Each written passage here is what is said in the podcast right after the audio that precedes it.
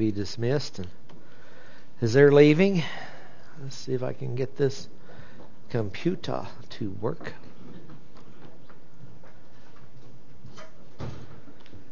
Is it just me, or is the prince of the power of the air affecting everybody's computer system? I guess it's just me. Okay. Before we begin, let's take a few moments for silent prayer. Be sure we're ready to study and to look into God's Word. Uh, we're studying prophecy. Prophecy is always interesting. It's a lot of fun, but we have to take the time and the concentration to be able to, to, to grab it and try to understand it. To do that requires the ministry of the Holy Spirit at work in our life, because He is going to lead us into all truth and show us things to come. That's what the Lord told the disciples the night before the cross, and He's saying, I'm sending another helper, someone else, to come and to help you to understand. And the Holy Spirit is here to help us understand. If you don't want to understand, you never will. If you want to understand, you seek Him, as it says, and you will find Him. That's a promise when the condition is met.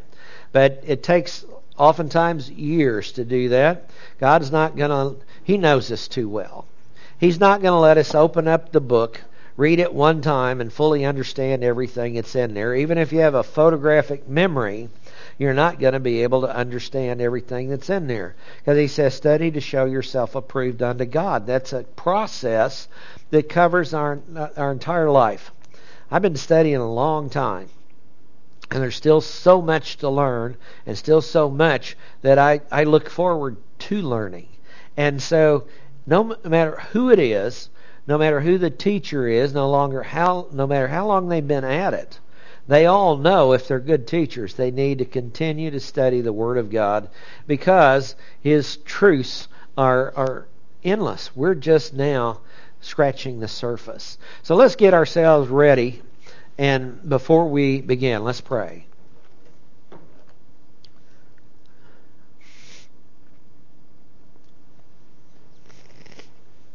Father, we're blessed and privileged and honored to be able to come together in this country, and Father, we do thank You for Your Word. Father, we look around this world and we see that things are indeed a mess. And yet, Father, we know that nothing has escaped Your notice. If You know even the number of hairs on our head, Father, You know every thought, speech, and action of everyone that's alive now and everyone that's ever lived. And Father, we know that You see the end from the beginning, and You say how it's going to be. So, Father, I pray that the, that You would grant us insight into that by the power of the Holy Spirit, so that the result may be that we have a calm in the middle of this chaos, and that we have the tools to be able to witness and speak to other people about the fact one day Your Son's coming back to get us, and we better be ready. We thank You. In Jesus' name, amen. We are we're looking at the middle part of this chart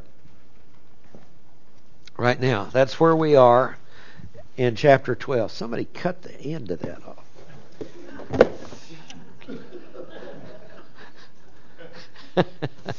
Not this. I knew you cut that off.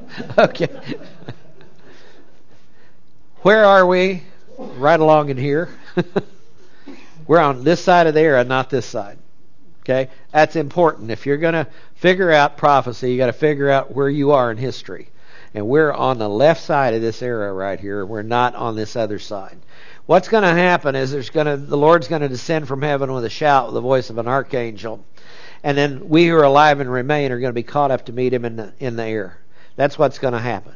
Those who have died, who are believers in Jesus Christ, are going to be resurrected.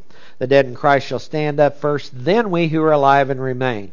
It's probably going to be real quick, but there, it's how how long is it going to take to transform this old worn-out body that's tired and don't like to get out of bed a lot of times? A twinkling of an eye. That's how long it's going to do it. That's that's really pretty good exercise, isn't it? We do exercise for long, long-term goals, and, and but whenever we get this new body, boom, it's going to be in shape. And you know what? It's going to stay in shape. Isn't that nice? And you can eat anything you want. Amen. Yeah. Isn't that good? So we're going to be caught up. We're going to go back. We are the bride of Christ. We're going to be in heaven for seven years while the Lord is carrying all this out on earth. So you have to keep uh, realize that there are things going on in heaven. At the same time, there are things going on in earth. But we become part of that great cloud of witnesses that is now looking into the arena of history, and we'll be able to see the things that are going on in this earth. Just like at all the football games yesterday, there are people in the stands, there are people on the field. We will we'll be in the stands watching this. Now, that's a good thing. We have seen and are working this out as, as we go through where the two witnesses come on board. That's what I want to introduce this with this morning. Moses and Elijah. They come back and they come into the desert outside of Jerusalem, and there they evangelize. They shut up the sky for three and a half years. They, the enemy forces do everything they can do to try and kill them, and yet it says they will be there for what? twelve sixty days. That's in chapter eleven. Now, twelve sixty days is roughly three and a half years. This whole time span is seven years. From the time we're caught up into the clouds till the time Jesus sets foot on the earth and destroys his enemies is seven years.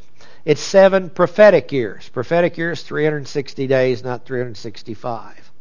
So we have two thousand five hundred twenty days.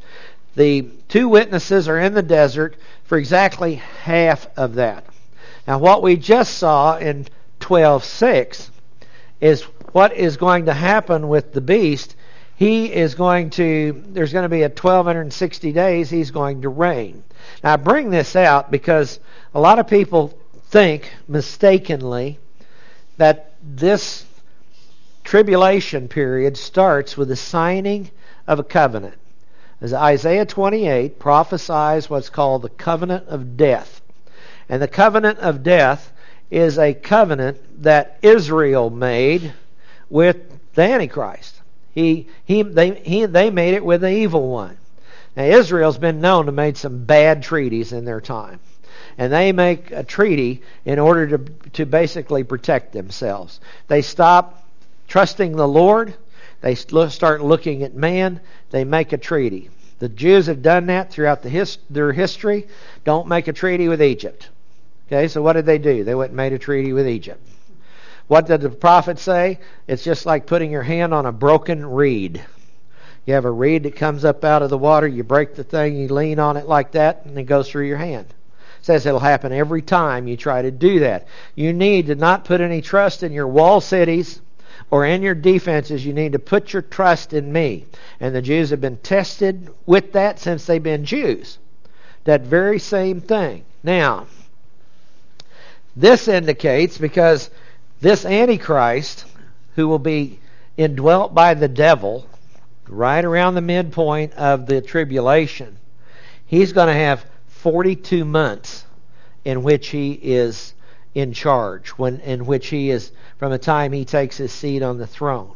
So Daniel seven, Daniel nine twenty seven says that he makes a seven year treaty with with Israel, but just because he makes a treaty for seven years doesn't mean he's going to be around for seven years.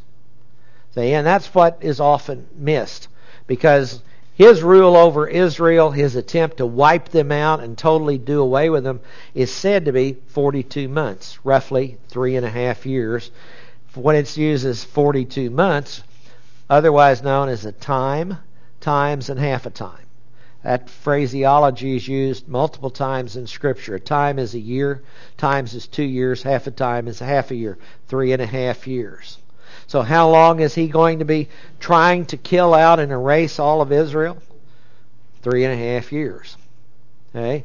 Right after he's made this treaty with unbelieving Israel, who's been verified by he's been verified by the false prophet. Now, we're looking at roughly this midpoint. You see this creature up here with the seven heads and the ten horns on the seventh head? That's what we're talking about right now.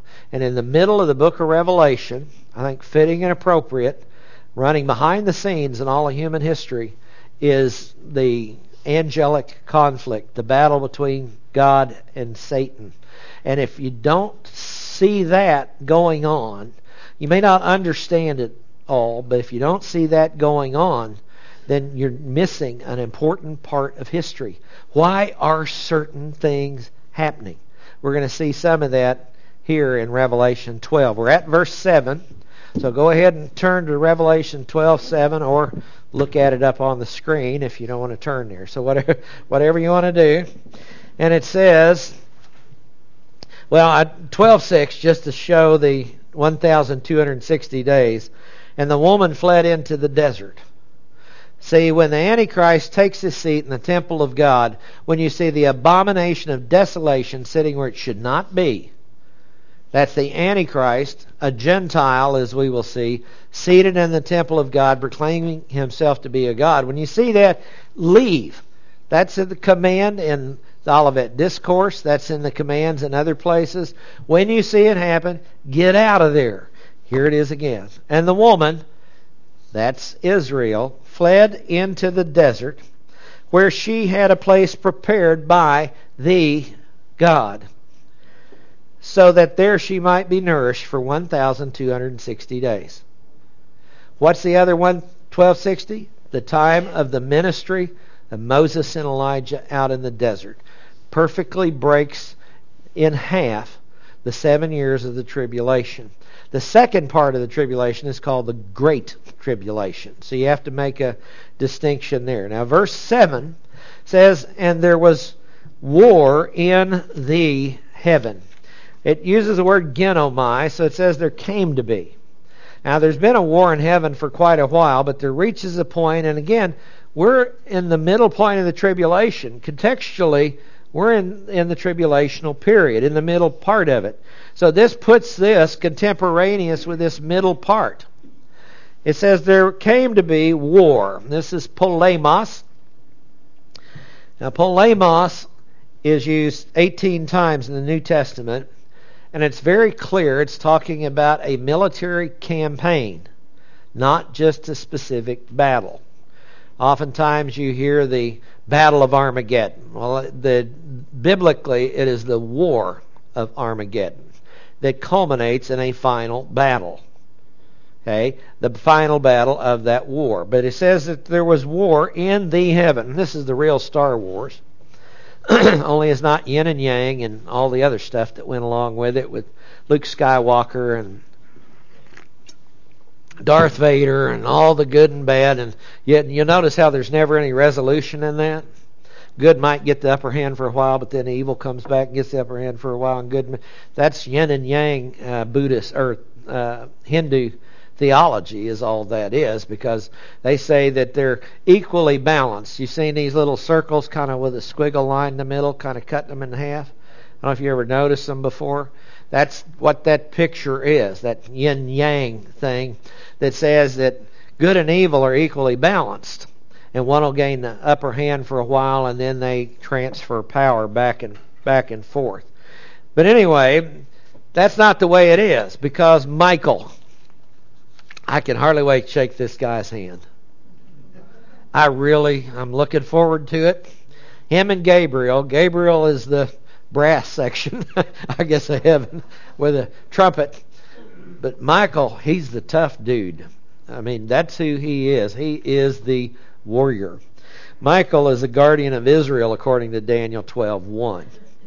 So when we see this guy coming in, we're automatically taken back for an instant anyway into into Daniel. His name's only mentioned twice in the New Testament. The other place is in Jude nine, which says, but Michael the archangel, when he disputed with the body of Moses, disputed with the devil and argued about the body of Moses, did not dare pronounce against the devil a railing judgment, but he said, the Lord rebuke you. Now that's, that's quite a statement. But they went over and over, who gets the body of Moses? Because the Lord took him and buried him where he couldn't be found, right? End of Deuteronomy, that's what he did. Why? Wouldn't a devil have just loved to have the body of Moses? Because he could build a shrine. He could build that shrine and keep building that shrine, and people come to worship the body of Moses. Because that's what they would have done. The Lord said, no, you can't have him. And so he hid him. Who was in charge of hiding him and keeping him, keeping him hid? Michael. So he says, Michael and his angels waged war Polemeo, the verb form of polemos. Uh, it's the, the long, they waged war with the dragon, and the dragon and his angels waged war. They were going back and forth. Now, how long? When I see the word waged war, I go, this is a military campaign, so how long? Well, time in heaven and time on the earth is evidently two different things. In heaven, it appears to be simply a succession of events without a specific reference to duration. On earth, we think of time in terms of duration. But what happens when we enter eternity? A day is as a thousand years with the Lord, a thousand years is as a day. What happens when we enter eternity? You know what's going to happen right after the rapture? There's going to be probably one billion people, maybe, who are Christians, stand in front of the judgment seat of Christ. How long is that going to take? All right, if you do that really fast, in earth time, they'll probably still be going on after the millennium's done. But if you are God, it doesn't take long. See, it's a different location. It's a different place. What have we got? They've got a battle going on there. We're not measuring it in earth years. What it says is they've got a battle, and where is it? It's in heaven. That's what we know.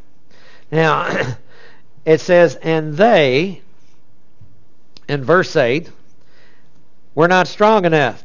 The problem is there's no they in this verb. He looks at the dragon and his angels. That's the reference back. He is the leader of the pack. So it says that he was not strong enough. It's the third singular of iskuo, and iskuo is a word that looks primarily at physical strength. He did not have the power. An old devil is a strong angel. Now, and he was not strong enough, and there was no longer a place found for them, and here's the plural, the devil and his angels, in the heaven. What are they doing in heaven anyway? It appears this war occurs near the end of the first half of the tribulation. That's what the context is telling us about, telling us what is going to happen, because the devil's going to get thrown out of heaven somewhere around the middle point of the tribulation, because then he's going to indwell the Antichrist. How do I know that? I read chapter thirteen. Okay? So you, you, when you keep going, what about, what about, what about, keep reading. Okay? Or who, what, when, where, why, now. Keep reading. Okay? And then read it again, because sometimes you miss it the first time through. Sometimes you sleep in between uh, study times. Now, this, it, it occurs that it does. This coincides, by the way, with the interpretation of Revelation ten, where the angel put his feet, right foot in the sea and his left foot on the land, making him face south. And who was that angel? More than likely, Michael, the guardian of Israel. Where is he till the middle point of the tribulation? He's in heaven fighting the devil. Now, Michael is not omnipresent. The devil is not omnipresent. They are finite creatures like you and I. They can only be in one place at one time. Okay? They may have intelligence groups that go out and gather data and bring it back to them. But there's still only one creature. So they can't be two places at, at once. So here is Michael and his group. They throw him out. Then what happens? Well, there are other factors, other things happen.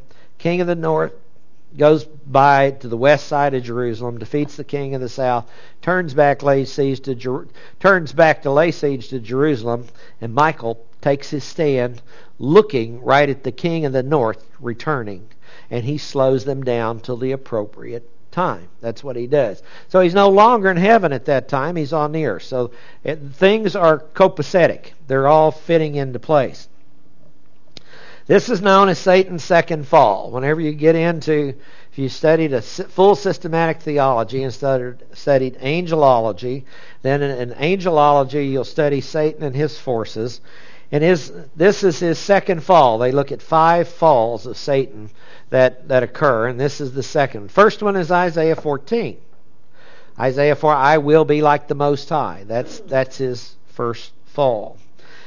This one, his second fall, he and his angels are confined to earth, no longer having access to heaven to accuse the brethren. Where did I read accuse the brethren? I just kept reading. What were they doing there? God granted them access to heaven to accuse the brethren, to bring charges against them. Satan will indwell the Antichrist at this point. Revelation thirteen four, they worshiped the dragon because he gave his authority to the beast. And this indicates what had happened if you study, you know, the old devil. He ended up indwelling a snake, didn't he? Long time ago, Genesis three. Then then what did he do? He indwelt Judas, didn't he? Satan entered into Judas Iscariot. And then who does he indwell? The Antichrist. Three times.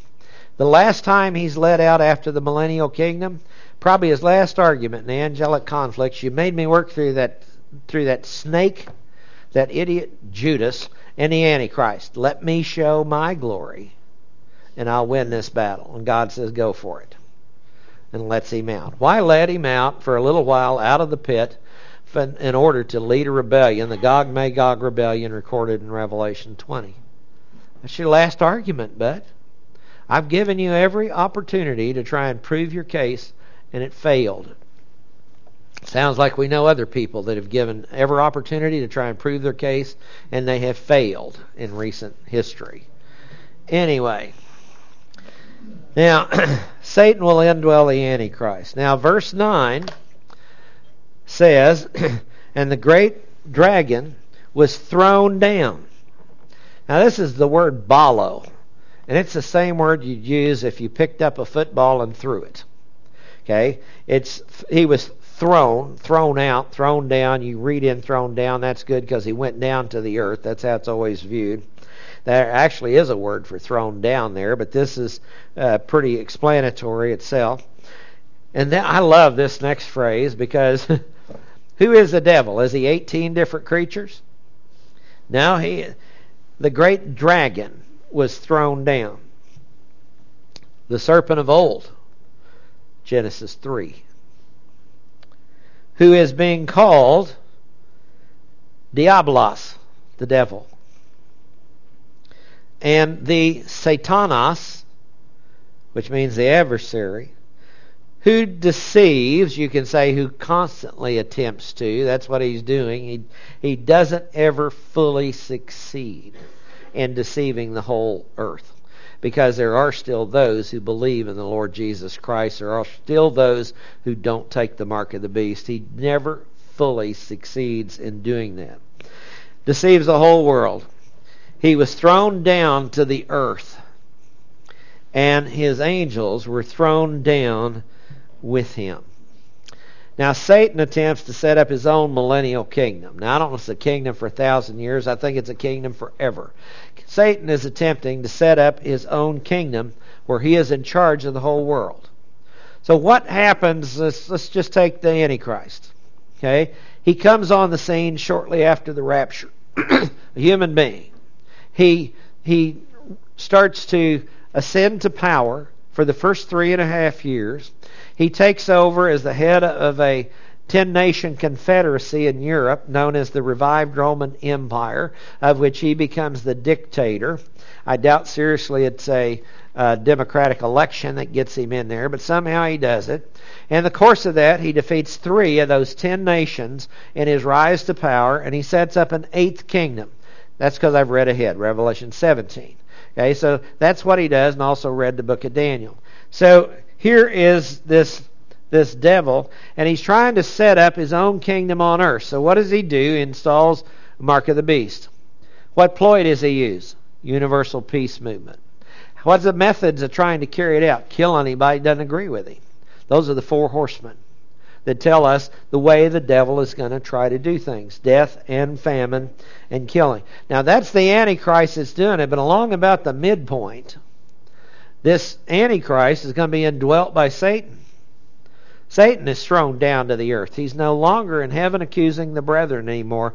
He is thrown down to, to the earth, and he is in charge of that ten-nation minus three plus one confederacy that is there, and he is trying to gain power over the whole world. I think he's going to be, in a sense, uh, you can tell we're in the angelic conflict, because I am not clicking these things, and they are clicking on their own. It's all right. We're going to win this because the Lord already did. Now, he is trying to take control of the entire world.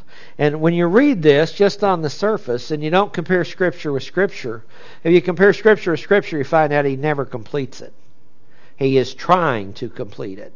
He is trying to execute anybody that doesn't take the mark of the beast. So he installs an economic system in play. He uses rationing and econ- economic power to try, try and take control of the earth. Again, part of the four horsemen and the methods that, that he used. So he's trying to take control of the whole world, and he never quite succeeds.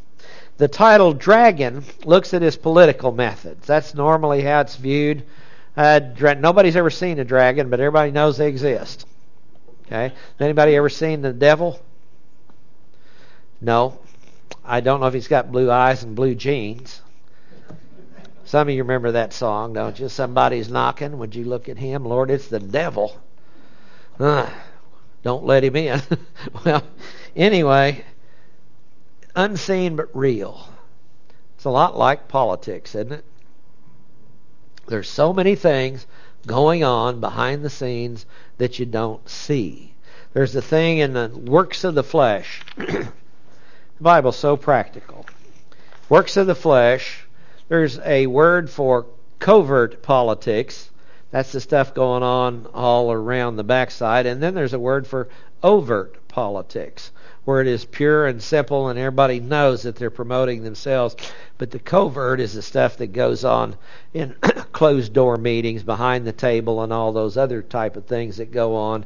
It's usually some one way to elevate yourself over somebody else. Why don't you just speak the truth in love and let, let the Lord deal with it? The, the title serpent looks at his subtle deceit. Now, serpents are good at camouflage. Unless you're back in the Garden of Eden. It was pretty clear it was a snake. They knew what it was. He wasn't trying to blend in. But I remember one time we used to, we lived up in Bartlesville. We'd go to uh, Copan Lake, about fifteen miles from my house. fifteen minutes I could be deer hunting with a bow. It was a wonderful place. Just get right up there and get out in the middle of nowhere. So it's a great place. So I took... took Helen and Jennifer and Bradley, and we're all walking down the riprap along the side of the spillway down below the dam. And, of course, uh, I think it was uh, Helen or Bradley, one of the kids, walked right over the top of a snake. And he just kind of blended in there on the gravel. And there's a rat snake, which shouldn't have blended in on the gravel, but didn't see it. Looked like a twig, stick, something else like that. And I think two had walked past it before I, I think Helen saw it. That's normal. Um, eagle eye. She she got a peek of it. And um, so, snake! You know, this is how that thing goes. So Daddy's going to fix this snake. Of course, Daddy didn't have a gun with him at the time, which was a mistake. So Daddy got after this snake with a stick. Doesn't work too well. Anyway, the snake finally left us alone and went down into the rocks. Rat snakes are mean-spirited, to say the least. But the thing about snakes is they're subtle, the way they do it. We, Helen went outside of the house. There we got a little tree in the neighbor's yard, which drops all of its junk into our yard. But we got this this tree there, and she looked up, and there was a snake looking at her. Jennifer went to uh, the cupboard, living out in the country, and she opens it up, and there's a cottonmouth sitting right there on the third shelf of the pantry. And one got after our dog not too long ago. I told you about that. But the title serpent looks at its very subtle methods. That's the devil. And that's the way he works. That's the way he does things. He is extremely subtle in saying, oh, no, you're not going to die. if you eat from that tree. He doesn't, go ahead and try it. You're not going to get in trouble. And the next thing you know, we've gone down a path that leads into darkness. It does it every time. The title, Devil, Diabolos, looks at his slanderous vocabulary. That means he puts other people down to elevate himself. He is a slanderer. What's his primary object? The Lord Jesus Christ is his primary object. But that whole element of slander is what goes on. Now, something hit me about hate the other day, because somebody made some comment about hate on one of the news shows. And it hit me about hate, and I went, you know, hate is not just an attitude. Hate is an action. And when you bear false witness against your neighbor, no matter what you say, it is an act of hate. That's what it is. So, talk out of both sides of your mouth and play the politics, but actions speak louder than words. Where does that stuff come from? Doesn't come out of the Lord, does it? Out of the Lord is speak the truth in love. Encourage one another. Build up one another. Honor one another. Those are all biblical injunctions that we find. But politicians like to speak one thing and say the other. The title Satan, Satanas, means he is a legal adversary to Jesus Christ. It is a courtroom term. It is an adversary in a court of law. That's the meaning behind those. You just hear that old devil. Every time you hear the word devil, he's a slanderer. When you hear the word Satan, he is an accuser. The accuser of the brethren has been thrown down. When you hear the word serpent, he is one who is using subtle deceit to camouflage true intentions. There's, there's meanings behind those words. Now, this is what happens along about the middle point of the tribulation. And then, guess what? The picture goes back to, to heaven. And it says, I heard a loud voice in the heaven, once again, saying, now. Now means just exactly then, after the removal of Satan from heaven. The soteria, the salvation. In context, it is the deliverance from the accusations of Satan. The deliverance, Satan, salvation, the word's always a picture of deliverance. You got to figure out from what whenever you run into it in context in the New Testament. And right here, in context, no longer accused. Now the salvation and the power, the dunamis, the inherent omnipotence of God, and the kingdom of our God, and the authority of his Christ, Messiah, have come. Have come means come into existence. It's time for it to start. It doesn't mean it's immediately, but it means it's the next step in the sequence of events that are laid out prophetically that we have to have to look for. For the accuser. And this word, you know, we, we find that Satanas means an accuser. The same, Satanas is the same in Greek and Hebrew, by the way. Same, exact same word. Now, I would expect, zipping through here, looking at the Greek, I would expect Satanas to be here. And it's not. It's a different word. It is a kategor. We had kind of category out of it. Used five times. The other four times are in the book of Acts. And it's used where Paul was re- receiving accusations against him. So it is a legal accusation.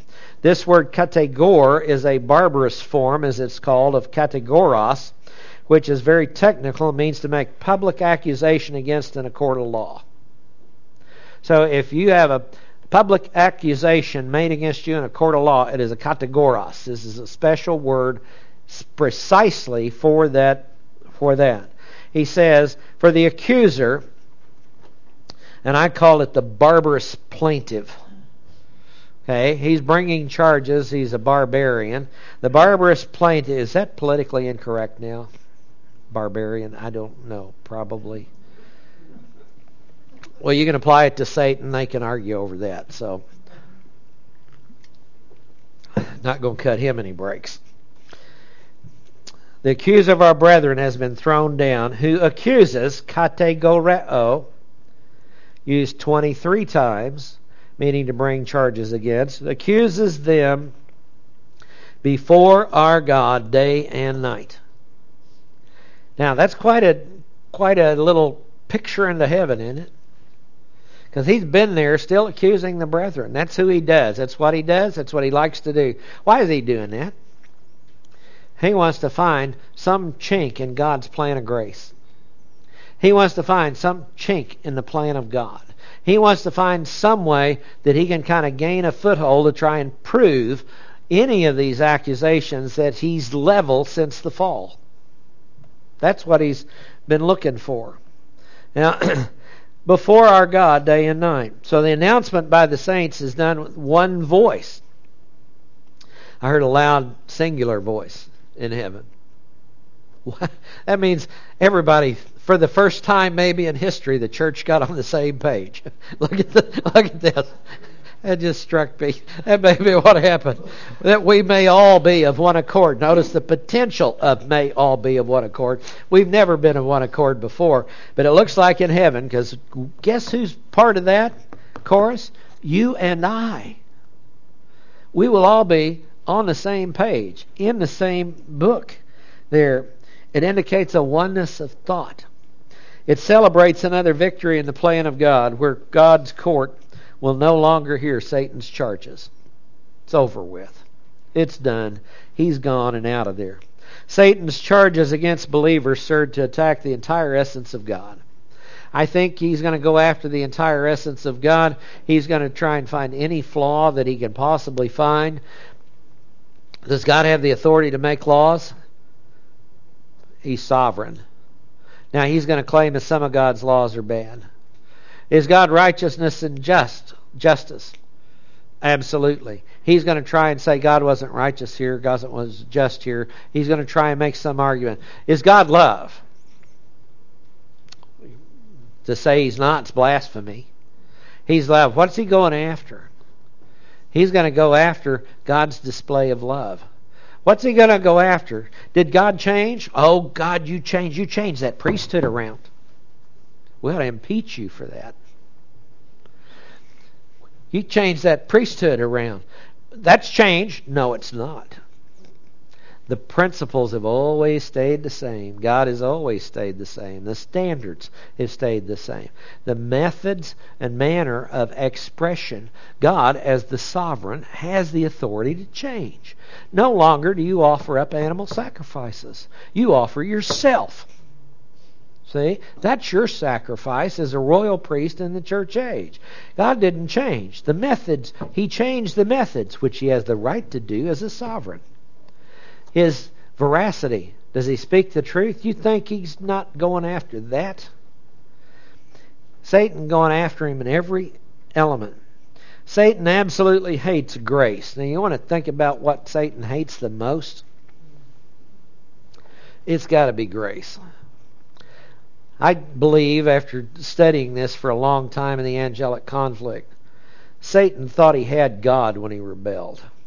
He thought he'd figured out how to get him. Thought he'd figured out not how to become like God, but how to bring God down so God would become like him. I think he figured out that if if, if I can do this, righteousness and justice, how can loving God cast his creatures into a lake of fire? That's one of Satan's That's one of Satan's questions, obvious question that he would ask. How can you be love and righteousness and justice? And God already had that worked out, because one thing a sovereign can do is display grace and mercy. They have the authority to do that. It's been taught by every king who has ever ruled in history. They have the authority to do that. Now, it may be right or wrong based on who they administer Uh, justice and grace and mercy too. But when you're omniscient, then you know it's right all the time. So God has been defending this in front of Satan, and about halfway through the trib he says, out of here. Leave the throne room. Just like any king in any place in history has a right to do. Get him out of here. What did Michael do? Got him out of there. They were gone. He hates grace. You know what? His whole life, though, confirms it. His whole existence confirms it. Because the only reason Satan still exists is by the grace of God. That's it. Because what would happen after the fall? Absolute righteousness and justice could have executed him then. Cease to exist. Lake of fire, whatever, the lake of fire is prepared for the devil and his angels. It could have happened. He could have, Satan fell, and before he led any other angel astray, he said, gotcha, over and out. You're done. But that's not what he did, is it? He let Satan bring his charges because God is gracious. And you know, God's not worried. What if you were sitting in God's chair and you had this whole army out there trying to unseat you? Would you worry? Not if you were really God.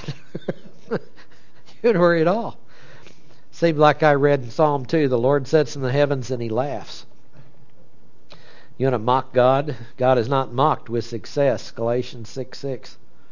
Whatever a man sows, so shall he reap. So you can mock God all you want to mock God, and you can pull all these games, but you're not going to, you know, is the Holy Spirit grieved? Absolutely. Because he is a person, and he hates to see the, the creatures running off into oblivion, doing things that he knows are detrimental to him. That's a manifestation of love, is what it is. The wording used in this passage clearly indicates the conflict between God and Satan is a legal battle. This word to bring an accusation against, a barbarous accusation. Now verse eleven, and they overcame. This is the third person plural of nikao. This is the same word used in chapter two and chapter three about being an overcomer in the church age. Okay? They overcame. He's talking about believers. They overcame him. Who's him? The accuser. They overcame him because of the blood of the Lamb. Revelation seven fourteen tells us that's their salvation. They overcame this accuser. You know, it's he, he's kind of got a futile thing. Have you ever thought Satan might be accusing you right now in front of the throne? He's got some demon reported back to him, said, you know what Drew did in the parking lot at Walmart the other day? He got mad. It, somebody acted like an idiot. Okay. See, I have a defense attorney. I don't even have to show up there. I have a defense attorney. It's called Jesus Christ. First John chapter two and verse one. We have an advocate with the Father, Jesus Christ the righteous, who after he made propitiation for the sins of the whole world, guess what? He's in heaven. He's interceding for us. That's who we have. So Jesus is there as our defense attorney in this courtroom, and he says, I covered it. Next. When Satan brings an accusation against you, I covered it. Covered by the blood. Now, he says, because of the blood of the Lamb and because the word of their testimony. He's talking about their Christian life. And they did not love their life. And this is the word suke, for soul. They did not love their soul even to death. In other words, some people want to keep body and soul so interconnected forevermore that they they compromise when they shouldn't compromise. And they they knew where their soul was going. Their soul was going to be with the Lamb already. Their salvation was already guaranteed. And the word of their testimony means that they lived the Christian life. I mentioned before that Voice of the Martyrs and some of the things that it has done has um, found out that families that make a decision beforehand what is going to happen when the bad guys break down the door, When they made that decision beforehand, then they they have figured out what to, then, then they're able to handle it. And many of them have been martyred just exactly for that. But they're prepared. There's a lot of people in Iran, Iraq, a lot of Christians in Jordan, Syria, that that expect to knock on the door at any time. And they have already made their peace. They know they have made the decision, not saying they'll all carry it out. They have made the decision. If it costs us our life, so be it. They made that decision. There's some special people that we'll get to meet up there. Satan's demise is furthered, further guaranteed by those who endured until death. Now see, I believe all the angels fell. Now, if all the angels fell, none of them were qualified to stand as a witness. So there needed to be a second witness. And I think that's part of why man was brought into existence. Because guess what we're going to do? We're going to be witnesses. You know, every time Satan comes up with an accusation, well, it was because of uh, poverty or something. This person did this, did... I got one here that's brought up the same way. Only guess what? They trusted me. They followed me even to the point of death. He's going to have all the witnesses he need, needs. Wouldn't that be a blessing if you got called as a witness? Yeah, it would, wouldn't it? The lamb's blood met man's faith. Victory was attained. First John chapter five, verses four and five, whatever is born of God overcomes the world. This is the victory that has overcome the world, our faith. Who is the one that overcomes the world? But he who believes that Jesus is the Son of God. That's an exercise of faith that overcomes the world. The world's telling you now, this guy named Jesus, he was he was a carpenter's son. He was a good guy. He lived and died. Then they leave it there because they can't believe that he rose again. Notice that endurance and victory over undeserved suffering by the saints has significant impact in the angelic conflict. You're undergoing undeserved suffering. You're being persecuted for the cause of Christ. It has significant impact in the angelic conflict. I don't know if anything's showing up. Okay. And verse twelve. For this reason. What reason? For those that have overcome. Rejoice. Present active imperative of euphrino. Euphrino is used fourteen times. Present tense says keep on doing it. Active says you initiate it. Imperative says it's not supposed to be an option in the Christian life. And what type of celebration is this? As when a prodigal returns. In Luke chapter fifteen, the bulk of the uses. It's also used for rejoicing, like when the bad guy kills the two witnesses in Revelation eleven ten. And the whole world had another type of Christmas, because they got rid of Moses and Elijah for three and a half days. Rejoice. It's something you really rejoice over. There was a lot of rejoicing in Dallas at Jerry World yesterday at the fourth down pass that fell incomplete. And then the stands went wild that O U had won their fifth Big twelve championship in a row. It's okay to rejoice over that. That's fine and good. That's the kind of rejoicing we're talking about here. We're talking about having the same ecstatic joy that you can have over a sporting event or the birth of a child. We are talking about that type of, of rejoicing. Keep on rejoicing, O heavens, and you who dwell in them. And the word dwell, I love this. I have to point it out every time we get skenao as the word. It means to pitch a tent over something. You who are tabernacling in them. Believers in a temporary shelter, that is an interim body. because there's going to be an interim body, because we're going to have have the uh, interim body for the age of Israel believers martyred in the tribulation, don't have their resurrection body yet. So they're in an interim body, like believers who have died in the church age are in now until the rapture occurs. And it's a, it's good, obviously. It's a good body. It endures everything you can imagine. But it's not the full-blown blown resurrection body.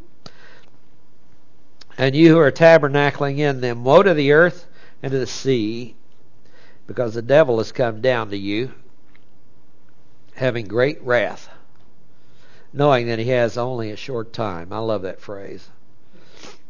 See, the devil knows prophecy. He knows prophecy. He's doing everything in his power to try and upset it and keep it from happening. Just like he did with the birth of Jesus. Just like he did after Jesus was born, the attempt to kill him. He has done that throughout all of history. He doesn't change. The saints in heaven will rejoice because of a greater appreciation of our defense attorney. That's part of why we're going to be rejoicing. Those on earth are going to feel the brunt of Satan's wrath. That's why one of the passages in Olivet Discourse says, pray that you're not with child in those days. Women praying they're not be pregnant, because it's going to be bad, bad enough. A great deal of the pressure in the Great Tribulation is brought by Satan himself, and he will employ his ruse of accusing others of what he is doing. That's satanic to the core, isn't it? When you point your finger this way, three of them are pointing back at you.